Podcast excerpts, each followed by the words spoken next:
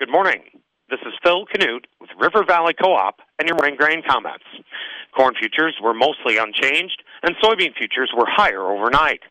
March corn finished the overnight session unchanged, settling at 679 and a half. March soybeans were up 13 and three quarter cents, settling at 1530.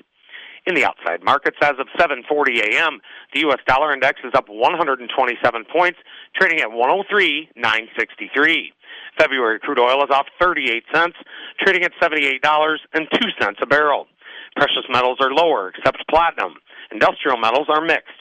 The electronic mini Dow Jones is off 152 points, trading at 33,223.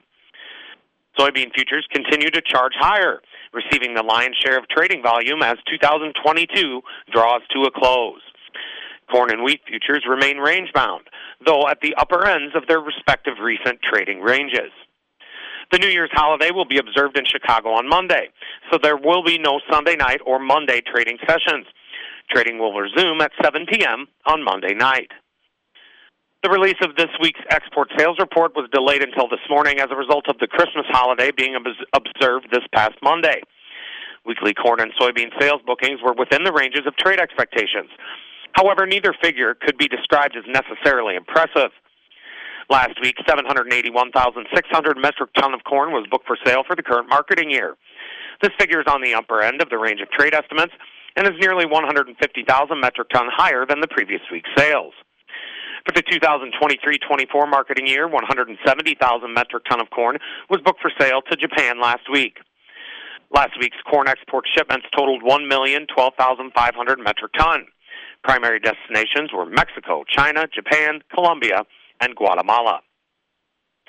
Last week, 705,800 metric ton of soybeans were booked for sale for the current marketing year. This figure is in the middle of the range of trade estimates and is slightly below the previous week's sales figure. Last week's soybean export shipments totaled 1,848,500 metric ton. Primary destinations were China, the Netherlands, Japan, Mexico, and Thailand.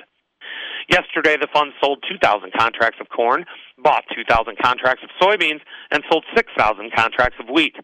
They are now estimated to be net long 128,555 contracts of corn, net long 141,725 contracts of soybeans, and net short 43,770 contracts of wheat. This afternoon's CFTC Commitment of Traders report will show actual managed money positions as of Tuesday. From a chart perspective, March corn faces initial resistance from 682 to 683 and a half, which contains the highs from yesterday and overnight, as well as the nearly two-month high charted on Wednesday. Further resistance is at the psychological $7 level.